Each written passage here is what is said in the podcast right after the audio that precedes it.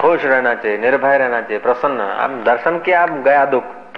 गुरु जी का दर्शन किया, फिर दुख आएगा, मैं दुख चला गया। ऐसा सोचते तो उनका दुख चला भी जाता है। पवित्र भूमि में तुम जैसा सोचते हो, ऐसा हो जाता है। गई चिंता तो जाती है कि क्या अपने साथ बातचीत नहीं किया यार, आज का फेरा फालतू गया। तो फालतू गया। કે નહીં ગમે તેમ બાપુ બોલ્યા કે ના બોલ્યા પણ દર્શન થયા ને કે આજનો દાડો સફળ આપણો जाएगा तो सफल ही सफल क्योंकि तुम सत्य संकल्प तुम जैसा सोचते हो ऐसी शक्ति मिलती तुम जैसा बिलब लगाते हो ऐसा प्रकाश होता है तुम पंखा लगाओ तो हवा देगा ट्यूब लगाओ तो प्रकाश देगा फ्रिज लगाओ तो बर्फ देगा माइक लगाओ तो आवाज देगा तो पवित्र जगह एनर्जी मात्र है फिर तुम जैसा जैसा फिट करते हो साधन, ऐसा ऐसा हो बाजता है। कि साईं तो देखो, हमारे को तो कुछ बोलते नहीं, इसके तरफ़ निहारते हैं हमारे तो नहीं है। तो तुमको ऐसा हो भाषेगा एक लड़की थी, नीमच गई। श्री राम। क्यों नीमच गई कि हम पहले आते थे तो साईं बात करते थे? साईं मुस्कुराते थे, आशीर्वाद भी देते थे, अब तो मेरे तरफ़ तो निहारते भी नहीं, मैं हम तो आते हैं तो कुत्ते जैसे, बस। हमारे को तो सत्संग सुनाते नहीं, दूसरों को सुनाते हैं। हमारा तो जीना बेकार। चलो अपने नीमच जाइए, वहाँ आराम से रहिए। तो गुस्से गुस्से में नीमच चली गई। अब हमारा तो ऐसा नहीं कि अभी इधर नहीं आ रहा था, थोड़ी देर इधर नहीं आ रहा, कोई ध्यान से सुन रहा है तो उधर नहीं हारेंगे। तो दो दिन तुम्हारे तरफ़ नहीं आ रहा, तीसरी बार तुम आए तो मैं इधर नहीं आ रहा तो तुम रूठ गए। तो उस बच्ची, उस लड़की का बेचारे का कसूर नहीं है। मन का स्वभाव है। हमने उसको बोला अच्छा भाई, अशांत है, दुखी है, जा, बैठ जा बाउंड्री में ध्यान कर। तो भागी। फिर उधर से उसको मोड़ा तो वहाँ भागी, वहाँ से, वहाँ भागी, वहाँ से, वहाँ। मैं क्या जा, भागो। भागो तो सचमुच वो भागी तो नीमच तक। जय जय। तो अपने ही संकल्प अपने शत्रु बन जाते हैं। संत के हृदय में तो ऐसा नहीं होता कि चलो ये अच्छा आदमी है, एक बुरा है, इसके तरफ़ नहीं आ इधर न नहीं आ ऐसा नहीं होता। लेकिन जैसी तुम धारणा मान लेते हो, जैसी संकल्प कर लेते हो, अपने संकल्प से दुख बना लो, अपने संकल्प से चिंता बना लो। एक लड़के थे कि देखो, साईं कितने दयालु हैं। हम नए नए थे तो हमारे तरफ़ निहारते थे। अब हमारे तरफ़ देखते ही नहीं कि स्वामी जी को तसल लेके नहीं, देखूँगा तो अभी ये टिकेंगे तो हम स्वामी जी के नजीक हो गए। ऐसा करके वो खुशियाँ मना रहे और दूसरा रो रहा है कि देखो, पहले तो हमारे तरफ़ निहारते थे, अभी तो हमारे सामने भी नहीं देखते और डांटते ही रहते क्या हमारा कोई भाग्य ऐसा है? क्या साईं भी पक्षपाती हो गए चलो जाए। ऐसा करके दुख भी बना लो।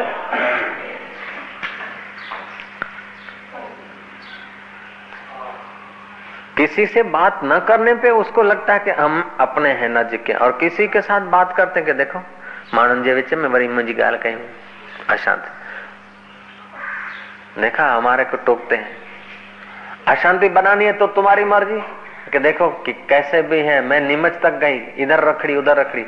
फिर भी स्वामी जी के हृदय में मेरी जगह है। मेरे को ऊँचा उठाने के लिए देखो, सत्संग में ब्रह्म का विषय छोड़ के और मेरे जीवन को उठाने के लिए साईं कितने अच्छे हैं, कितने दयालु हैं। ऐसा सोच के तुम ऊँचे भी उठ सकते हो। तुम यदि सही अर्थ लगाते हो तो खुशियों के खजाने खुल जाते हैं। तुम यदि गलत अर्थ लेते हो तो परेशानियों के पैगाम सुनाई पड़ते हैं भीतर से। नानक देव ने बहुत अनुभव के बाद कहा होगा, ये बात मैं बार बार दोहराता हूँ। क्योंकि महापुरुषों ने पूरा जीवन दाव पे लगा दिया। बाद में जो उन्हें अनुभव हुए, भले दो वचन है, लेकिन वो बड़ा सार है। नानक देव बोलते हैं, करनी आपो अपनी के नेड़े के दूर। अपनी विचार करने से हम भगवान और संतों के नजीक अपने को महसूस करते हैं। और अपने ही उल्टे विचारों से, उल्टे कामों से हम भगवान और संतों से अपने को दूर महसूस करते हैं। संत तो मैं दूर भी नहीं धकेलते, नजीक भी नहीं लाते। जय जय। लेकिन तुम अपने ही विचारों से नजीक महसूस करते हो और अपने ही विपरीत विचारों से अपने को दूर महसूस करते हो। तो जब विचारों से ही तुम नजीक दूर हो सकते हो तो दूर के विचार करना ही क्यों? विचारों से सुख दुख होता है तो दुख के विचार करना ही क्यों? एक मुल्ला जी थे निजानंद के साथ गए। निजानंद निज के बात को रहस्य को जानने वाला संत और मुल्ला जी लालबू जक्कड़ और निजानंद दोनों की दोस्ती हो गई। गए यात्रा को। महाराज निजानंद निजानंद ने तो नारायण हरे करा, ब्राह्मण वास में कोई माई लाई, दाल भात लाडो। निजानंद ने बोला, खाओ, बोले, हम तो मियाँ भाई अपने वालों का खाएँगे। अपने वाले थे नहीं। जिसको अपने वाले नहीं देखते, उसको तो फिर क्या खाना? थे तो मनुष्य ब्राह्मण, लेकिन मुसलमान ने सोचा कि लालबू बुजकण की अपने वाले नहीं है। निजानंद ने तो लगे भोग मिटे रोग खा लिया तुम्बा बुम्बा धो के लेट गए उसको लगी भूख महाराज रात के दस हुए साढ़े दस हुए ग्यारह हुए बारह हुए आखिर लालबू जक्कड़ भी साधु था छोटा मोटा उसने कहा कि अब अपने वाले तो कोई है नहीं साले काफर यहाँ भूखे मरते हैं चलो अपनी घोटो नशा हो अपनी बनाओ कड़ी खिचड़ी तो मन मन से लकड़ी चून के लाया बेसन लाया मिर्ची लाया, ये लाया, वो लाया कड़ी और खिचड़ी बनाई। मोटेरा की कड़ी जिसने खाई हो, उसको पता होता कि मोटेरा की कड़ी खिचड़ी कैसी होती है। लालबू झक्कड़ को बनाने नहीं आया, हरी मिर्च डाल दी ज़्यादा। मन की खिचड़ी बनाई, मन की कड़ी बनाई और मन से ही खा रहा है। हाँ सिसारे भर रहा है। सिटियों पे उठने निजानंद जाके बोले, रात्रि के बारह बजे, क्या बात है? कोई बिच्छू काटा, कोई सांप काटा? बोले, सांप बिच्छू नहीं काटा, मिर्च काट रही है। बोले, कैसे? गुरु भाई, कैसे काटी मिर्च? बोले, कड़ी बनाई थी और उसमें हरी मिर्च ज़्यादा छोड़ दी जा रहा था। बर्तन बर्तन तो है नहीं, आटा सीधा है। बोले, मन की बनाई। निजानंद बहुत हंसे। बोले, पागल, मन का खाना तो फिर तेल का क्या लाना? देसी घी के लड्डू बनाना और दे धनाधन खाना। मन का ही खाना है तो कढ़ी बनाना ही क्यों?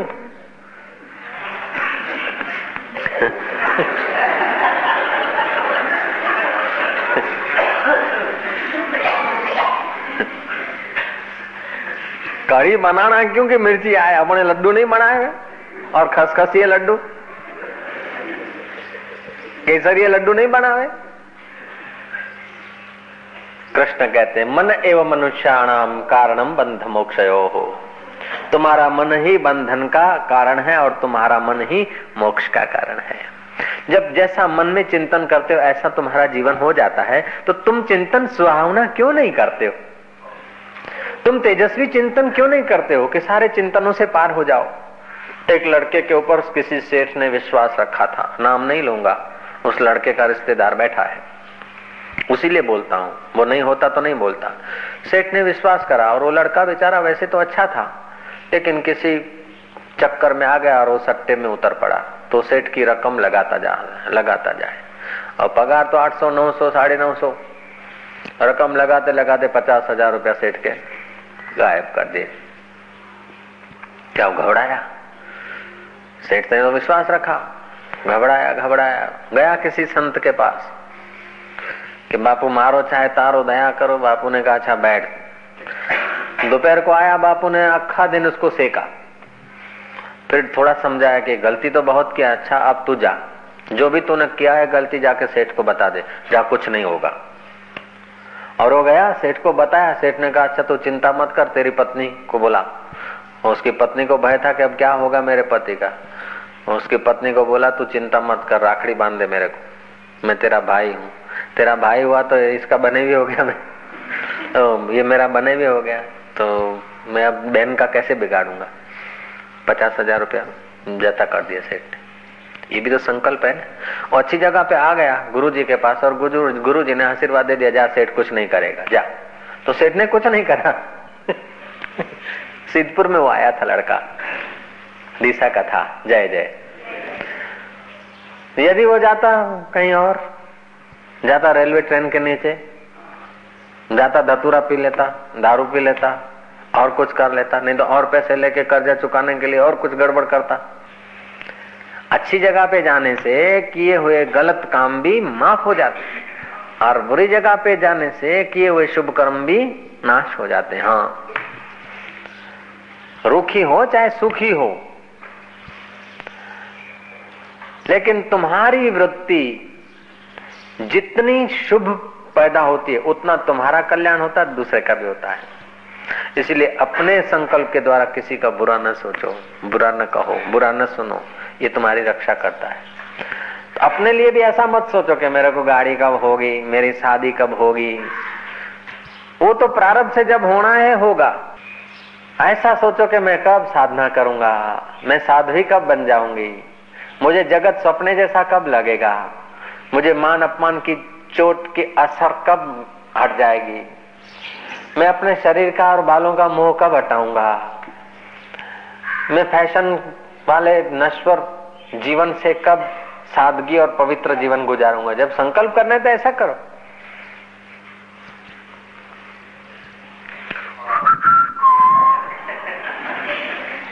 अरे भाई, दे। तुम्हारे हाथ की बाजी है कि विरंदा विरंदा घर तुरमा विरंदा। विरंदा तो पक्का विरंदा। कि न विरंदा, पूजी ना, मथो टेकी ना तो मथो भी टेकी ना हम मैं ऐसा करूँगा, सत्संग में जाऊँगा तो मुझे पति लड़ेगा, पत्नी डांटेगी, भाई लड़ेगा तो पक्का लड़ेगा चौकस अरे, क्या लड़ेंगे? अच्छे तरह जाते हैं, मैं जाऊँगा तो उनको मन शांत हो जाएगा। तो जरा गुस्से में तैयार होंगे, बम लेके, और तुम जब जाओगे, तुम्हारे को तो क्या कहूँ? आटली बड़ी वार थती है वो लड़ने को होंगे, लेकिन अंदर से ठंडी घेस। छाछना के लिए घैस थी जैसे तो तुम ऐसा जहाँ भी जाते हो, जिससे तुम डरते हो, उसके लिए पहले तुम संकल्प बना लेते हो और वो संकल्प वहाँ काम कर देते हैं। हम बगड़ी जैसे बगड़ी जैसे बगड़ी जैसे तो वो बगड़ी जैसे तुम देखते हो ना, प्रवाही पदार्थ जब बोतल में डालते हो, पड़ी जैसे पड़ी जैसे तो ढोड़ाई जैसे नहीं ढोड़ा दे धड़ा धड़ फुट बढ़ जाता जिसके मन में खटक है वो ही अटक रहा। जिसके मन में खटक नहीं, उसको अटक कहा? तुम गली गुंची से गुजरते हो, निर्भीक होके जाते हो तो बड़े बड़े कुत्ते भी दबे रहते हैं पूछ। और तुम जब डरते जाते हो तो छोटे छोटे गलूड़िए भी तुम्हारे पीछे पड़ते हैं। एक से एक से मरी गयो रे, मरी गयो रे, मरी गयो तो वो गलूड़िए भी आते हैं करके दौड़ते हैं। ऐसे ही तुम यदि दुख से डरते हो तो दुख के छोटे छोटे गलुड़िए भी तुम्हारे पीछे पड़ते हैं हाँ। समझते हो? हाँ का मतलब? जैसा संकल्प होता है, ऐसा होता है हाँ। और यदि तुम निर्भीक हो तो बड़ी बड़ी विपरीत दशा में भी, जैसे वो पचास हज़ार की बात बताया तो संत के दुआ मिल गया अब निर्भीक होके गया कि सेठ कुछ नहीं करेगा तो वो दूर था गया कि बापू ने कहा है, सेठ कुछ नहीं करेगा, सेठ कुछ नहीं करेगा, सब ठीक हो जाएगा। तो ठीक हो गया। मैं मर गया, आप सेठ क्या करेगा? निकाल देगा, फिट करा देगा, फिट करा देगा, मार देगा, सम्मान करेगा, बदनाम कर। ऐसा सोचो तो सेठ वही करेगा। Home home home. तो बोले, बापू, फिर तो हम सट्टा लगावे और सोचे कि नंबर आ जाएगा आ जाएगा आ जाएगा तो नंबर आ जाना चाहिए। नहीं, बुरा संकल्प जल्दी फलता नहीं है अच्छा संकल्प फलता है। अच्छा संकल्प में ताकत होती है अच्छा है, बुरा में एकड़ा ही होता है। वो भी धुंधला, और अच्छा होता है तो उसके पीछे मिंडे लग जाते हैं। जितना बढ़िया संकल्प, उतने मिंडे ज़्यादा लग जाते हैं। जब ज्ञान का संकल्प होता है तो हज़ारों गुनी ताकत आ जाती, लाखों गुनी। सामने से गोपालपुरी से ट्रेन जा रही थी, आदिपुर। बापू ने कहा, यार, वो ट्रेन जा रही है, अपने पैदल कब पहुँचेंगे? गाड़ी में ही चलो. बोले, स्वामी जो तो गाड़ी विसल मार दी, सिटी बजा रही है, चल रही है, अपने तो एक मील दूर है, क्वार्टरों में है, अपने तो. बोले, उसको बोल दे, खड़ी रहे, बेचारी मान लेगी. वो भी रेलवे का ही आदमी था, उसी ने मेरे को बताया। मैं तो बापू के साथ नहीं था। तो उसने कहा, भाई, साईं बोलते हैं, गाड़ी खड़ी रहे। तो गाड़ी का क्या पता क्या हुआ? वो चलने की थी विसल बजा रही उठी है। दो चार रन लगा भी दिए, उसने राउंड भी लगा दिए पहियों ने। एकाएक बंद हो गई। ड्राइवर ढूंढता क्या है? इधर, उधर, ले, ढाक ढाक। साइन चलते चलते, वो बोलता, साइन दौड़ो। बोले, दौड़े क्या? अपने को लेके फिर जाएगी रांड पहले काहे को जाएगी?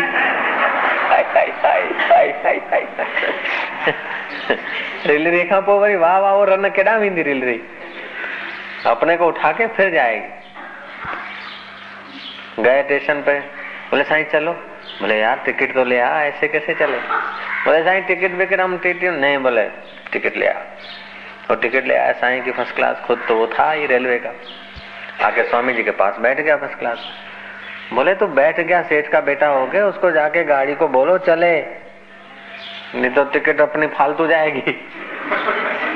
करमंडल में से पानी दिया बापू ने। बोले, ड्राइवर को दो। ड्राइवर को बोलो, कोई नुकसान नहीं है। हरिओम तत्सत ऐसा करके तीन बार छाट दो। और फिर गाड़ी को बोलो, भाई चल। तो चलेगी। बाकी का रिपेयरिंग रिपेयरिंग करने की ज़रूरत नहीं है। रिपेयरिंग करेगा तो अपने को बैठा रहना पड़ेगा यार। और पानी छाट दिया, गाड़ी को बोला, चल। तो चले। ऐसे महापुरुषों को लोगों ने पहचाना नहीं। मैसिंग जैसों को तो दुनिया जान लेती।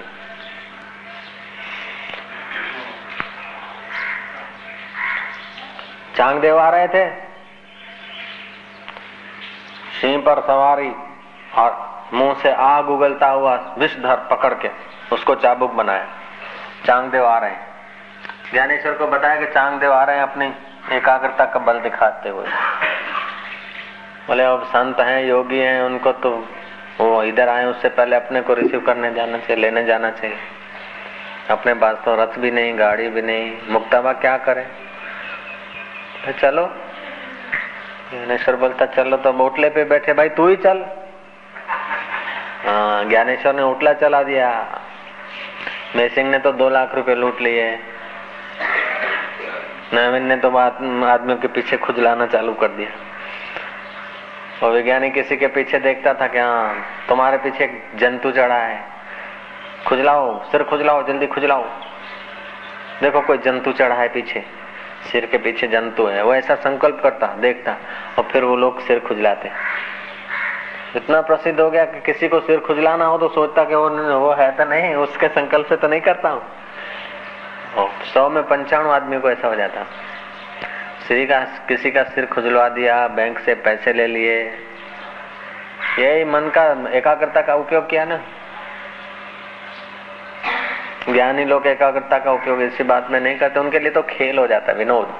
गाड़ी को रोक दिया, कभी विनोद हो गया। रोकने, दिखाने के लिए नहीं कि मैं बड़ा आदमी हूँ। दो ही तो आदमी थे, कहीं भीड़ के बीच थोड़ी देखा। और तो मेघ को नज़र डालते भाई, दे तो देने लग जाता भाई, रुक जा तो रुक जाता है। ऐसे होते ज्ञानियों का तो क्या? फिर भी वो ज्ञान का फल नहीं है, वो तो उनके एकाग्रता का फल है। ज्ञानी तो बहुत ऊँची चीज़ होता है। ज्ञानी का विनोद होता है। विनोद मात्र। ज्ञानी जो विनोद में बड़बड़ा देगा, वो सच हो जाएगा। और अज्ञानी को तो एकाग्रता करनी पड़ेगी, यूँ। फिर भी साठ टका सितर टका, अस्सी टका, पंचासी टका, ऐसा हो, टक्कावारी होती है। ज्ञानी जो ऐसे बोल देगा, हो जाएगा। जहाँ सेठ नहीं लड़ेगा तो पचास हज़ार जिस सेठ के हो गए, और वो बोलता चिंता मत करो, बैठे रहो। हाँ तुम्हारी पत्नी मेरी बहन है। राखड़ी बंधवा लेता हूँ। वो रोती है, उसको बोलो, रोवे नहीं, चिंता नहीं करे। आ जा तू मेरी बहन है, राखड़ी बाँध। तेरे पति को मैं कुछ नहीं करूँगा। ऐसा भी कर लेते हैं, बोलो। ओम ओम ओम ओम मारी हुंडी स्वीकार जो महाराज रे, सांवड़ा गिरधारी। हुंडी तक कहीं और रुपए देने के लिए सेट बन गया कहीं। ऐसा भी तो होता है ना।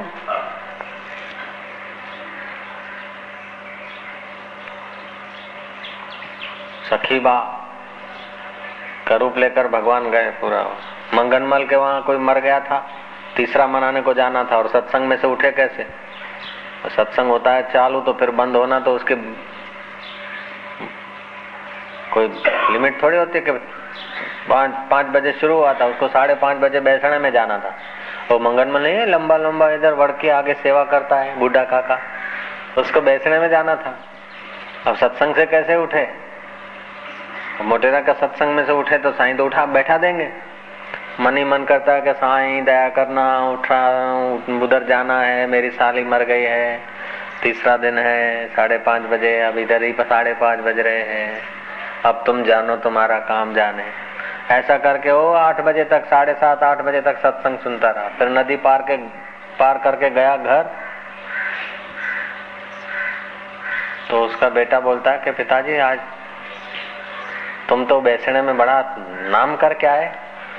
मंगन बोल बोलता, मैं तो गया नहीं, तू गया कि नहीं छोकरा वो बोला, नहीं बाबा, मैं तो अभी दुकान से आया। बोले, छोरा सत्यानाश कर दिया तूने, इज़्ज़त गई अपनी। छोरा बोलता है नहीं नहीं, आप तो वहाँ थे बैसने में। लोग मुझे बोलते, तेरा बाप तो बड़ा सत्संग सुना के गया सबको चकित कर दिया।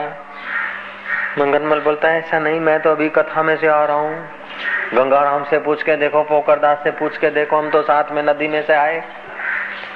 लड़का बोलता, नहीं, वो वेवाई लोग जो है आपकी बहुत तारीफ़ कर रहे तो गए वेवाई के घर, जहाँ साली दिया मर गई थी साली वहाँ। मंगनमल बोलता, भाई, माफ़ करना, मेरा लड़का के सहारे में रहा, लड़का मेरे आश्रय रहा। मैं सत्संग में था, देरी हो गई, आया नहीं। माफ़ कर देना बेसने में नहीं आया, अभी आ जाता हूँ। वो बोला, क्या मज़ाक करते हो? साढ़े पाँच बजे फिट तुम आ गए थे और हम लोग रो रहे थे तो तुमने आश्वासन दिया और सत्संग ऐसा बताया कि हमारे कपाट खुल गए। सारे पड़ोसी अड़ोसी सब खुशियाँ मना रहे कि आज मंगनमल को क्या हो गया। मंगनमल सोचा कि माँ, ही सोचो कि हूँ सोचो।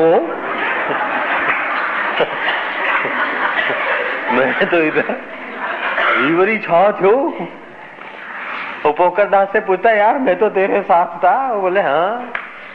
हे मंगनमल के आँखों में आँसू आ गए कि वाह भगवान। मेरी लाज रखने के लिए तू मंगनमल भी बन सकता है।